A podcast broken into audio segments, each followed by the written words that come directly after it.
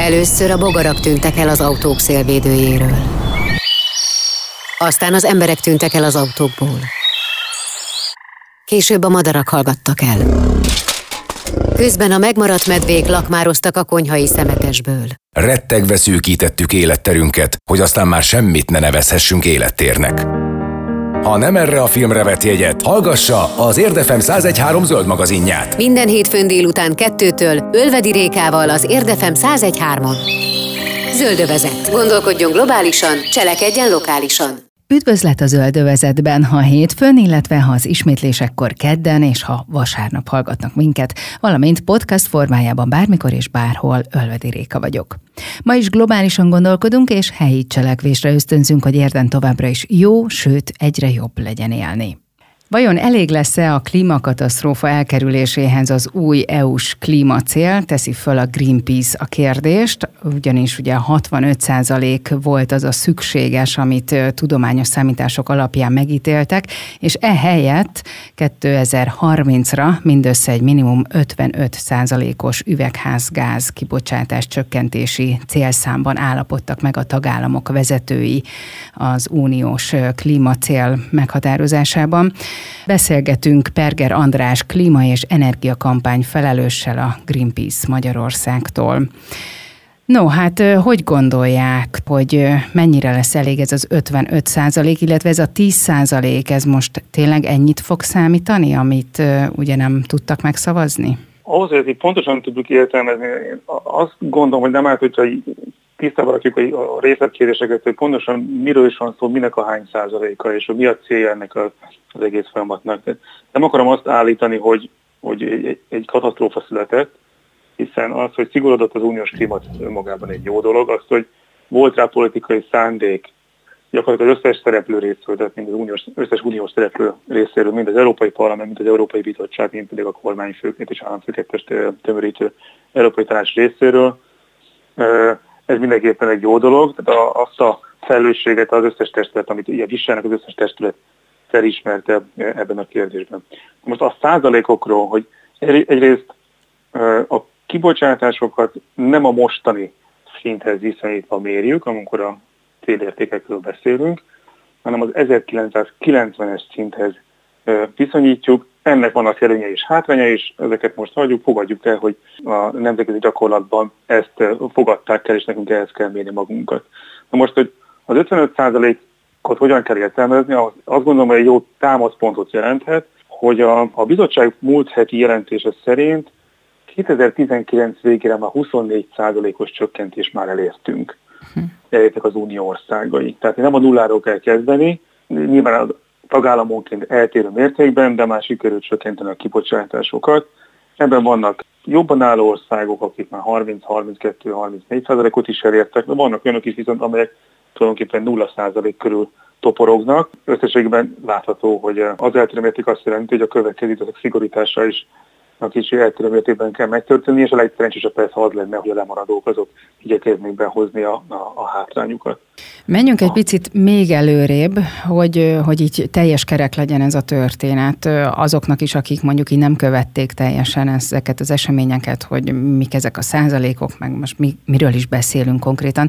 Tehát ugye történt egyszer csak öt évvel ezelőtt egy párizsi megállapodás, amelyben ugye vállalták azt a, a felek, hogy mindent megtesznek azért, hogy a Föld átlag hőmérséklet emelkedése ne lépje túl a másfél fokot, és így elkerülhessük ugye a klíma és ökológiai katasztrófát.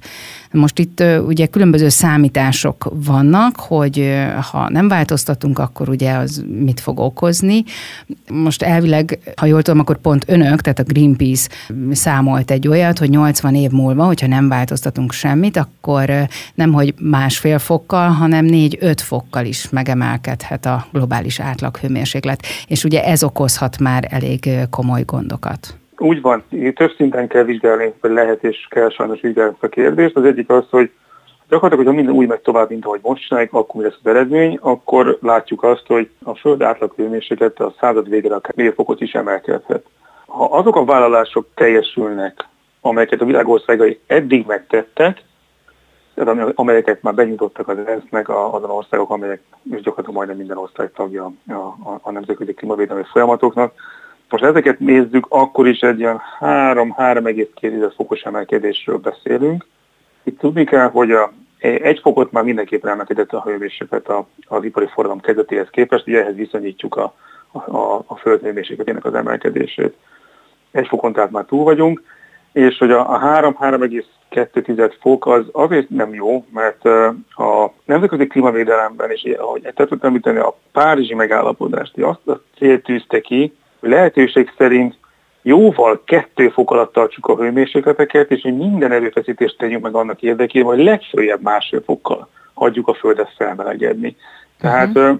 nem kötelez senkit semmire igazán a Párizsi megállapodás, de azt mindenképpen kijelenti, hogy nagyon jó lenne, hogyha még kettő fokot sem érnénk el, sőt a lehető legjobb az lenne, hogyha legfeljebb másfél fokig hagynánk csak a Földet felmelegedni, és viszont akkor látjuk, hogy az elmúlt 200 évben, több mint 200-220 évben már egy fokot már melegedett a, a Föld hőmérséklete, akkor már csak fél fokunk van hátra, és ezt lehetőleg minél hamarabb érdemi lépéseknek kell követni ezt a felismerést, annak érdekében, hogy a felmelegedést meg tudjuk állítani. Innen kell nézni azt a növekvő igényt a, a szigorításra, ami a Párizsi megállapodás 2015-ben megszületett Párizsi megállapodás óta kialakult, és ami bentén kiderült az hogy az Európai Unió, amikor 2030-ban 40%-os csökkentést vállalt, az már idejét múltnak számít, azt mindenképpen szigorítani kell, ugyanis ha csak ilyen ütemben csökkentjük a kibocsátásokat, akkor nem fogjuk tudni elkerülni azt, hogy másfél foknál jobban felmelegedjen a bolygó.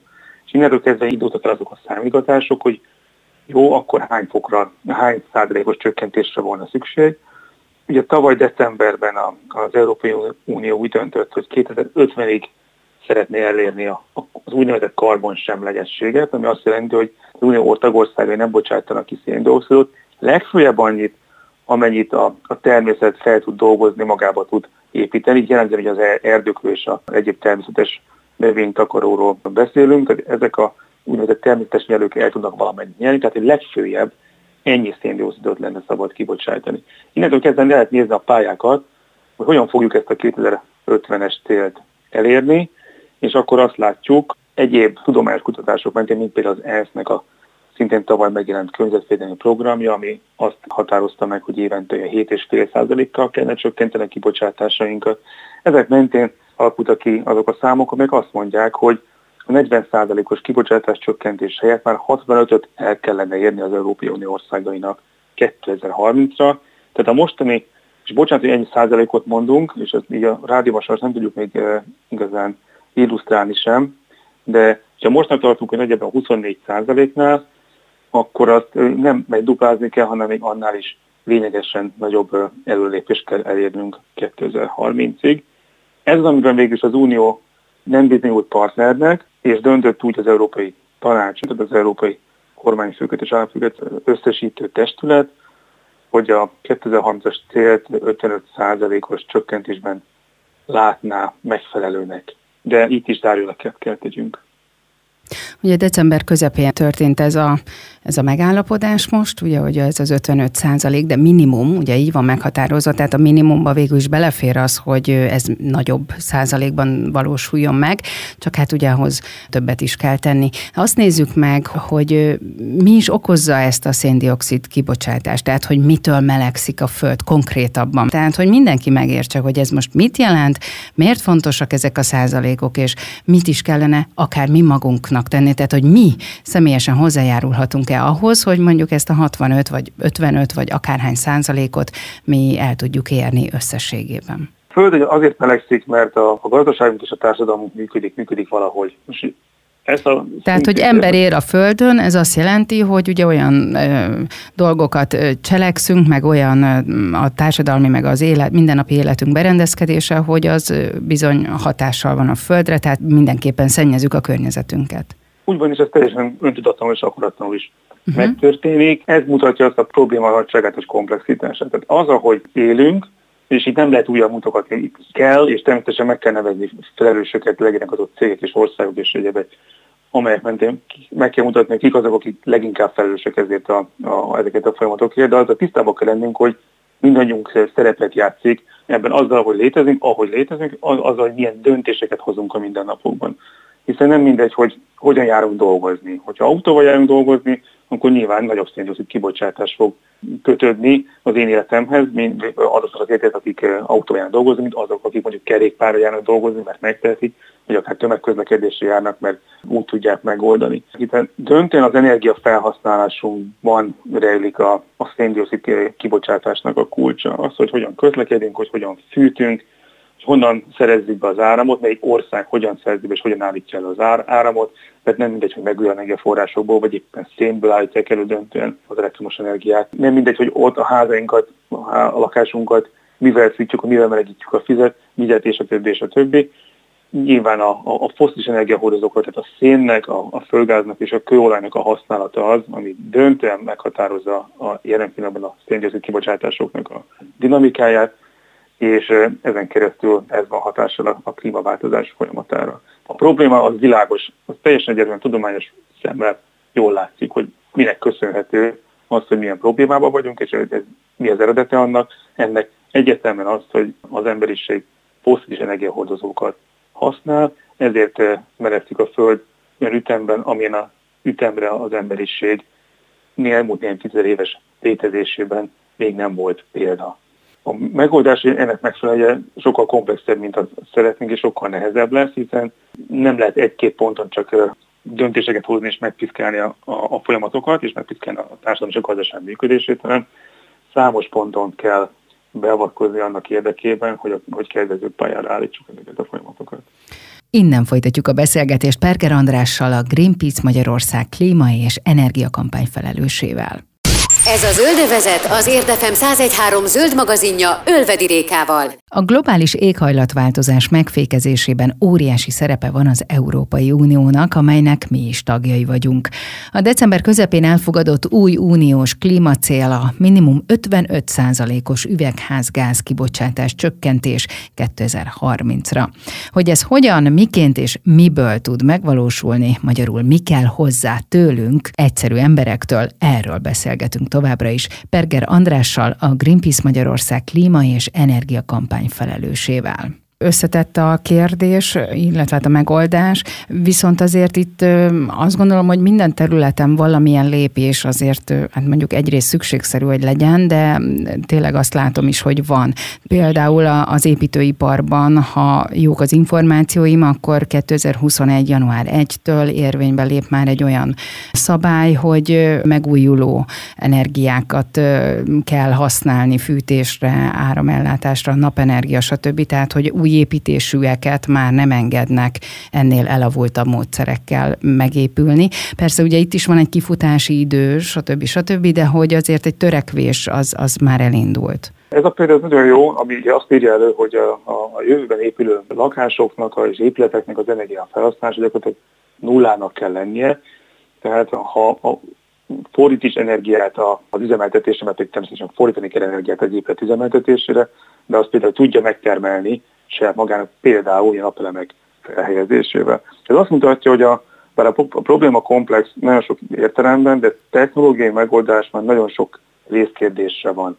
Az épületenergetika az egyik ilyen lehetőség, ahol úgy lehet beavatkozni, hogy gyakorlatilag a megoldásnak teljes mértékben a kezünkben van, az újonnan épülő épületek esetében feltétlenül. És ezért kell ezeket az előírásokat megtenni. Reméljük, hogy a, a, azok, akik a közeljövőben kezdenek épületet építeni, azok majd nem fognak csodálkozni, azok ilyen megoldásokkal lesz szükség, ilyen előírásokkal kell majd találkozniuk, de itt azt kell mondanom, hogy a beruházásokat ez, ezek a előírások nem fogják olyan mértékben megdrágítani, hogy az emberek kedvét elvegyék a az épületeknek a tervezésétől és építésétől, és ez egészen biztos, hogy a, az, az épület használata során nagyon rövid időtávon meg, ezek megtérülő beruházások, nem lesz annyival drágább az épület, hogy ezek ne tudnának megtérülni néhány év alatt. Ami nagyon fontos, hogy azt lássuk, hogy ugye az épületek üzemeltetésén kívül nagyon sok forrás, kibocsátási pont van, amelyekkel mindenképpen számolnunk kell. Az egyik ezek közül a közlekedés, amit ritkán szoktak elővenni. Márpedig Magyarország esetében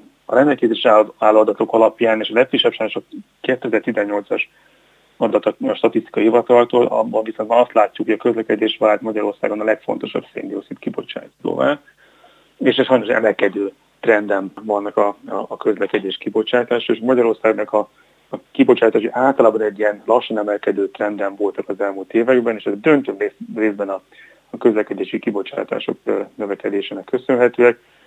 Ezért is mondjuk hagyományos levegő tisztaságvédelme mellett, hogy a, a közlekedést, az egyéni személygépjárműs közlekedés felől muszáj terelni a, a közösségi közlekedés felé, és az olyan közlekedés felé, ahol, ahol lényegesen kevesebb lesz a, a fosztis üzemanyagoknak a, a felhasználása. Tehát ezért értjük, vagy ezért szemléljük megértéssel és támogatások például az egyes városoknak azon törekvéseit, amelyben a közösségi vagy tömegközlekedés helyezik előtérbe, és igyekeznek visszaszorítani, csökkenteni a városra és a városlakókra nehezedő terhet azzal, hogy csökkentik a, a személygépjármű forgalmat, igyekeznek csökkenteni a forgalmat a, a városok egyes területein. Ugye föl vagyok iratkozva most egy ilyen smog riadós hírlevélre, ahol Budapestet lehetett beállítani hozzánk ugye legközelebb, érdet még így önállóan nem. És hát nagyjából nincs olyan nap így ebbe a téli időszakban, amikor ne kapnék egy jelentést, hogy hát elég magas a határérték, fölött van már, úgyhogy, úgyhogy smog riadó van. Megoldás lehet esetleg az elektromos autó, mert ugye hát ott is azért van egy előállítási nem hogy költség, hanem előállításnak is van különböző környezetterhelő hatása, és akkor itt szokták mérlegelni, vagy hát felmerül a kérdés, hogy megéri-e egyáltalán az elektromos autót létrehozni, ad-e annyi pluszt nekünk ez? Azért jobb például az elektromos közlekedés, mert önmagában is tudja szemlélhetni, hogy az egyes rész kérdések is mennyire bonyolultak tudnak lenni és hogy milyen buktatók vannak, vagy milyen csapdák lehetnek benne, és milyen előnyök lehetnek benne, és felhívják a figyelmet arra is, hogy, hogy, hogy a, a szemletváltozás az, az mennyiben fontos. Tehát önmagában az elektromos közlekedés, főleg a városokban az mindenképpen nagyon nagy mértékben szerencsésen hozzá tud járulni ahhoz, hogy csökkenjen a, a levegőnek a szennyezettsége. Ugye azáltal, hogy ezek a, ezek a járművek gyakorlatilag nem bocsátanak ki magukból káros gázokat, ezáltal a levegő biztosan tisztább lesz a, a városokban. Az a más kérdés, hogy energetikai értelemben fenntartható-e, hogy a összességében egy ország széndiokszid kibocsátása az hogyan fog változni. Ugye számos tényezőt kell figyelembe venni kezdve attól, hogy, hogy milyen a, az adott országnak a, a villamos energiállátás, hogy honnan származik az áram, hogy mekkora a hálózati veszteség, amíg a, a, a gépjárműbe, ennek az akkumulátorába eljut az áram, akkor mekkora veszteségeket számolni. Egészen odáig, hogy természetesen az akkumulátorban levő áram sokkal nagyobb hatásfokkal hasznosul, mint az a kémiai energia, amit a, benzin vagy a gázolaj tartalmaz magában, hiszen köztudomású, hogy a belső égési motoros járműveknek a, az energetikai hatásfokkal az igen csak alacsony, ilyen 25-30 százalékos nagyjából, a többire ugye az utcát csak felfűtjük. Az elektromos járműnél hat, sokkal nagyobb hatásfokú. De összességében azt kell látni, hogyha nem egy borzasztóan szennyező és pusztán szénerőművet építő villamos energiarendszerünk van, ahol rengeteg a veszteség, akkor összességében amiatt nem kell aggódni, hogy az energetikai mérleg rossz, sokkal rosszabb lenne, hogy csak kibocsátások mindenben növekedni tudnának, de azt mindenképpen látni kell, hogy természetesen itt is láthatjuk azt a problémát, hogy most pontosan a kibocsátások hol is keletkeznek, tehát rendben van, hogy mi itthon nem használunk fosztis energiahordozót azzal, hogy elektromos járművet használunk, de kérdés azt is, hogy milyen környezeti terheket okoz azon a ponton, ahol ezt, ezt a járművet előállították, az alkatrészeit előállították, ezt is mind figyelembe kell venni. Összességében még mindig nem feltétlenül kedvezőtlen a helyzet, de ami igazán fontos, és ugye, ahogy ön kérdezte, ez megoldást nyújthat én azt gondolom, hogy nem. Tehát a, a mobilitásunknak az a szintje, ahol most vagyunk, és az az egyéni gépjármű való közlekedésnek az a szintje, ahol most vagyunk. Én nem szívesen ringatnék olyan illúzióba senkit, hogy azt, mondja, azt mondjam, hogy egyszerűen csak kicseréljük a, a technológiát a, a gépjármű orrában, és akkor onnantól kezdve minden rendben van. Nem, nem lesz minden rendben. Tehát a globálisan egészen biztos, hogy ez önmagában nem tud segítséget, nem fog megoldást nyújtani. Az, hogyha jelenleg üzemelő összes gépjárművet lecseréljük elektromos hajtásúra, akár néhány éven belül is, a levegő tisztább lesz, kevesebb széndiokszidot fogunk kibocsátani a levegőbe, viszont a, környezeti problémák máshol fognak megjelenni, hiszen például ezeket az anyagokat, amiket autóba beépítnek, azokat bányászni kell, a gépelmeket tovább is ugyanúgy szállítani kell, stb. stb. Egy komolyabb változásra van szükség, mint ahhoz képest, hogy oké, okay, akkor az autó mostantól ne benzinnel menjen, hanem elektromos árammal menjen, ennek komolyabb lépésekre van szükség. Ezért is tartjuk fontosnak, hogy, hogy racionalizáljuk a, a, a közlekedési rendszereket, hogy csökkentsük a városokra nehezedő közlekedésből fakadó terheket, csökkentsük a forgalmat, helyezzük előtérbe az egyéni közlekedésnek azokat a formáit, amelyek sokkal fenntarthatóbbak. Lehessen minél többet sétálni, ehhez legyen tér, lehessen minél többet kerékpározni, elektromos vagy nem elektromos rollerrel közlekedni a városban. Ezek nem unikális dolgok, és nem olyanok, amik nincs a példanélkülek lennének a világban. Nagyon jó példák vannak Európa és más kontinensek városaiban, ahol bebizonyosodott, hogy igen, lehet csökkenteni a gépjármű forgalmat a, a, a városokban, érdemes előtérbe helyezni ismét a, a gyalogos közlekedést, illetve a kerékpáros közlekedést. Ennek ugyanis számos előnye van, túl a kibocsátások csökkentésében a levegő tisztaságán kívül is, a egyes területeknek az újjáéléseit is ide vehetjük a munkahelyek teremtését, és nagyon sok egyéb pozitív eredményről be lehet számolni. E mentén összességében ezért mondjuk azt, hogy a közlekedési rendszerek átalakítását is komplexen kell végig gondolni, nem pusztán energetikai szempont, nem csak a kibocsátások kérdését vizsgálva kell nézni, és nem csupán a belföldi kibocsátásokról beszélünk, hanem globálisan érdemes nézni ezt a problémakört is annak érdekében, hogy érdemi megoldásokat tudjunk nyújtani a problémákra. Hát igen, csak ugye biciklizni vagy sétálni azért egy ilyen jobb, tisztább levegőjű helyen szeretünk zömében, tehát hogy ugye ez is összefügg sok mindennel, hogy akkor mi, minek a következménye meg ok, okozata, de legyen úgy, hogy, hogy minél többen használjunk ilyen eszközöket. Erre is azért azt gondolom, hogy a törekvések megvannak. Most kijött egy ilyen elektromos biciklis pályázat is nemrég, tehát hogy, hogy tényleg azt, azt lehet azért tapasztalni, hogy valamiféle segít segítséget azért adnak, vagy hát igyekeznek. Innen folytatjuk a beszélgetést Perger Andrással, a Greenpeace Magyarország klíma és energiakampány felelősével. Ez a Zöldövezet az Érdefem 1013 zöld magazinja Ölvedi Rékával. A globális éghajlatváltozás megfékezéséről beszélgetünk továbbra is Perger Andrással, a Greenpeace Magyarország klíma és energiakampány felelősével. Mi a helyzet például az iparral?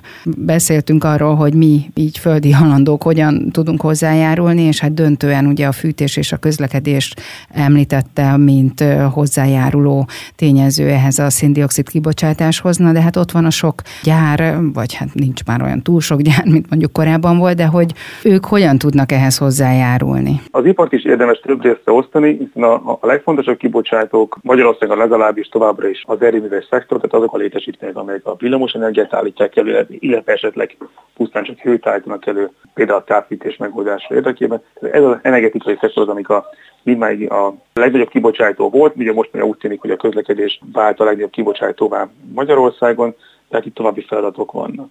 Most egy egyetlen szempontot mondjak, a Mátra erőműveknek Magyarország utolsó működő szénerőműve gyakorlatilag. Sokat hallottunk róla az elmúlt időszakban, hogy ez a veszteséges erőmű, amely már elég rossz állapotban van, az állam mégis megvásárolta, stb. stb. A lényeg az, az, hogy azt mondjuk, hogy ezt az erőművet ugyanúgy, ahogy az Európai Unió legtöbb országában most már egy meghatározott céldátummal be fogják zárni, mi is itt várjuk az erőműtől effektíve kimondásra kerülni, pontosan milyen ütemben és mikor zárnák be.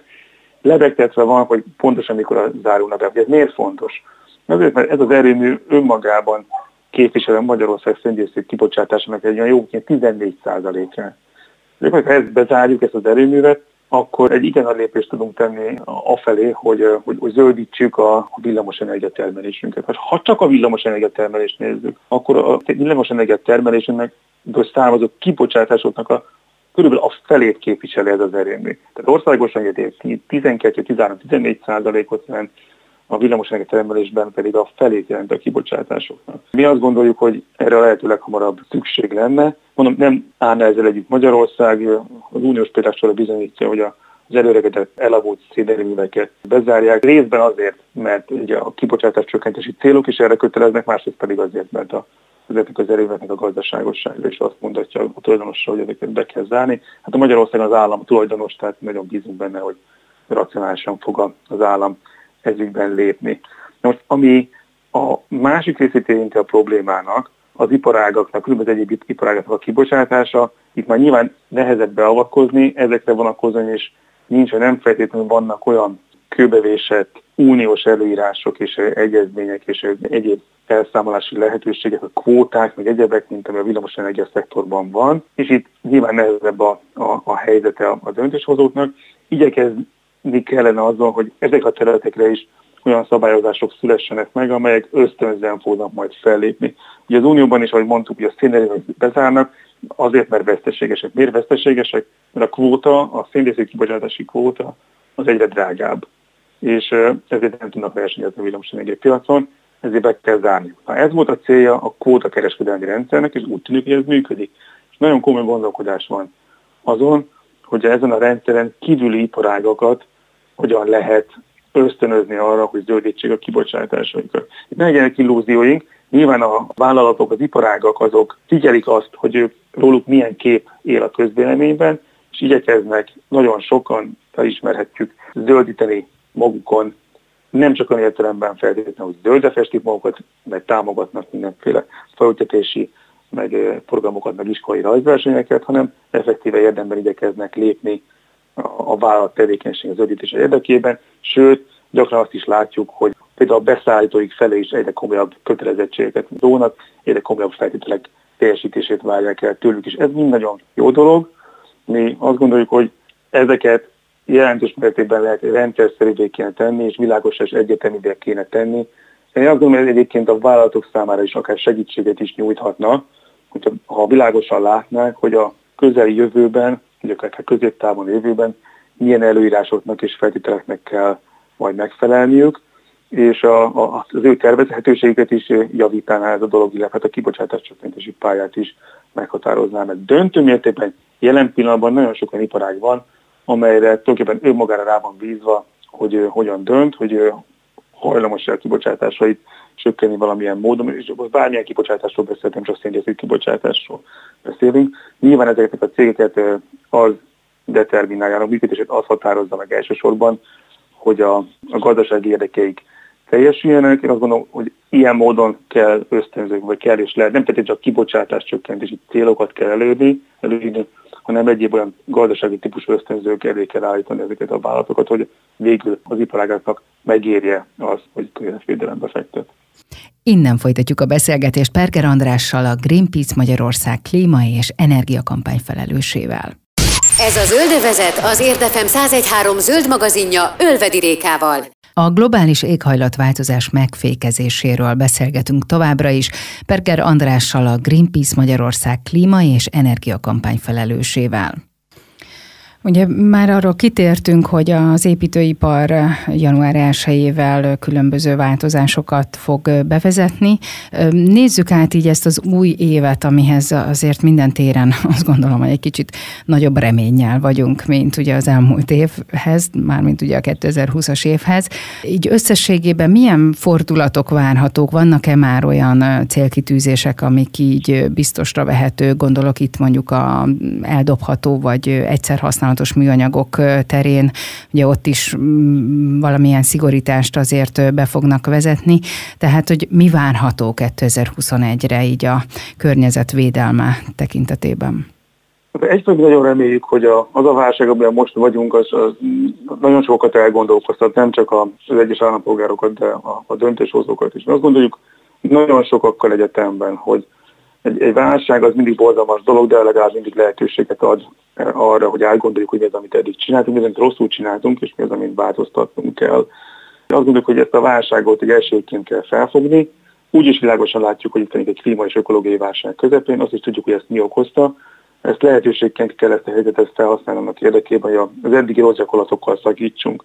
Szakítsunk azzal, hogy szennyező fosszilis iparákat támogatjuk, és azokat részesítsük előnyben támogatásokban, amelyekkel képesek vagyunk kibocsátásokat csökkenteni, és menek közben pedig még érdemi számban munkahelyeket is tudunk teremteni. Ezeket a lehetőségeket mondom, hogy látnia kell a döntéshozóknak, és nagyon bízunk benne, hogy az az uniós pénzmennyiség, ami a következő évtizedben rendelkezésre fog állni, hiszen a Európai Tanácson elfogadták a következő 7 éves költségvetést, lehet látni, hogy rengeteg pénz fog menni az uniós gazdaságra, és szerencsére ezeknek a pénzeknek egy jelentős része kb. egyharmadát kell klímavédelmi beruházásokra fordítani.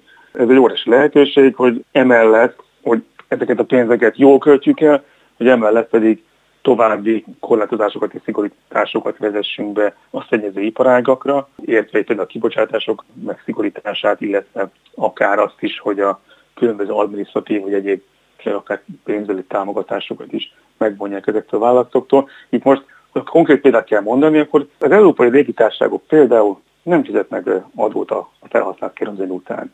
Ez nyilván egyfajta állami támogatásként kell erre tekinteni. Miért van az, hogy ők szabadon használnak fel foszilis üzemanyagot, amivel aztán igen nagy mennyiségű széndiokszid kerül aztán a levegőbe, és ez tulajdonképpen nem bünteti senki, vagy nem kéri igazán ilyen szempontból számon senki ezen az iparágon. Ezen például mindenképpen változtatni kell, hiszen hatalmas ösztönzést jelent ezenek a vállalatoknak, miközben mondjuk a vasútársaságoknak ki kell fizetni a felhasznált üzemanyag után a különböző adókat és járulékokat, addig a, a repülőtársaságok nem fizetnek adót a felhasznált kerozin után.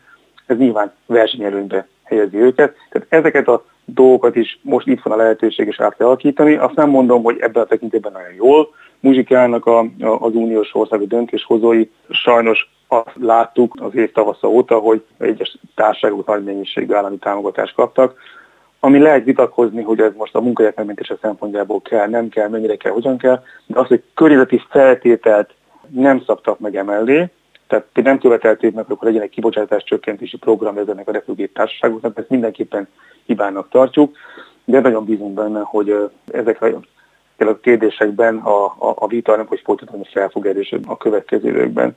Tehát mindenképpen azt látjuk, hogy látni kell, hogy a lehetőség előttünk van a következő évtizedben azon, hogy érdemben lépjünk előre és a, a szándékot is látjuk a politikai döntéshozók részéről. A megvalósításon persze mindig lehet vitatkozni, az ambíciókon mindig lehet vitatkozni, a, a lehetőség egyetemen nyitva áll. Ha most kifejezetten jövő évről beszélünk, és látunk Magyarországon, hogy, ahogy említette, hogy a műanyagok tekintetében egyre komolyabb szigorítások vannak Magyarországon. Igenis, ezeket látjuk, ezeket mi is dolgozunk. Több százezeres nagyságrendű aláírás gyűjtöttünk össze a petíciónkon, ami azt kéri a magyar döntéshozóktól, hogy az egyszer használatos műanyagoknak a felhasználását szorítsák vissza. Sok vita volt e körül is idén, különböző jogszabályok voltak benyitva a parlamentnek, amit aztán visszavontak, stb. stb. A lényeg az az, hogy a, a nemrégiben napokban az országgyűlésen megszabadott egy olyan törvénycsomagot, amely előírja, hogy az italcsomagolások mostantól majd kötelezően visszaválthatók legyenek, ami tulajdonképpen nagy siker, hiszen eddig erről nem volt szó eddig, ugye ami jött, az többé-kevésbé szabadon le lehetett dobálni, a szerencsésebb területeken volt visszagyűjtési lehetőség, amiben aztán történt valami valahogy. Ez a törvény rendelkezik arra, hogy az italos csomagolásokat vissza kell gyűjteni. Sajnos várhatóan csak 2023. július 1-től lép majd életbe ez a kötelező visszaváltási díjas rendszer, tehát lesz majd egy ilyen visszaváltási díj ezeknek a, a csomagolanyagoknak. Persze nem mennénk uh, igazi környezetvédők, hogyha nem vizsgálnánk meg részletében ezt a csomagot, illetve ezt az elfogadott jogszabályt. És azt látjuk, hogy azért ez megint egy nagy előrelépés, de sajnos még mindig nem elég nagy előrelépés, hiszen csak a, a visszaváltási kötelezettséget írja el a jogszabály, de azt, hogy ezek a, a csomagolások aztán újrahasznosításra is kerüljenek, ez például nem írja elő még a jogszabály, már pedig a hulladék gazdálkodás alapvető feltételnek annak kell lenni, hogy minél kevesebb hulladékot gyártsunk, hogy minél kevesebb anyagot használjunk fel a gazdaság működése során. Ezért is gondoljuk, hogy önmagában a visszagyűjtési kötelezettség még nem jelent garanciát arra, hogy ezeket a csomagolóanyagokat aztán újra fel is fogják használni, hanem aggódunk amiatt, hogy ha vissza is gyűjtik, de aztán valami lerakásra kerülnek, vagy valami nem anyagában történő hasznosítása fog keresőleg égetésre fog kerülni, stb. stb. Pedig az alapvető célja csomagolások betegdiasításának ugye az kell legyen, hogy ezeket a csomagolásokat aztán újra is hasznosítsák majd.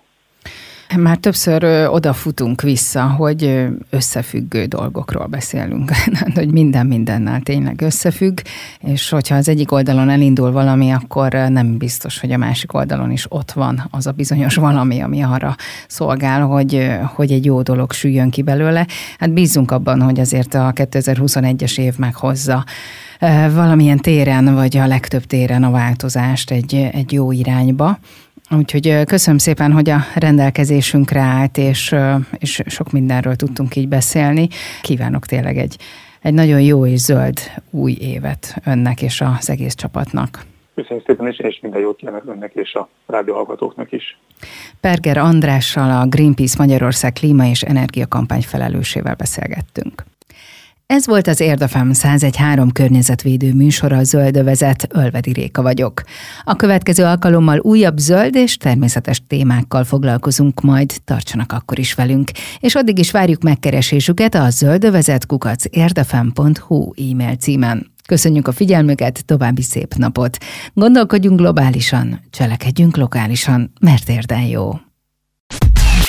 A Zöldövezetet az Érdefem zöld magazinját hallották. Ha kérdése, kérése van, vagy ha szembe jön valami olyan, aminek zöldnek kellene lennie, de nem az, jelezze nekünk. Telefonszámunk 0623 520 033 SMS és Viber számunk 0620 431 31 77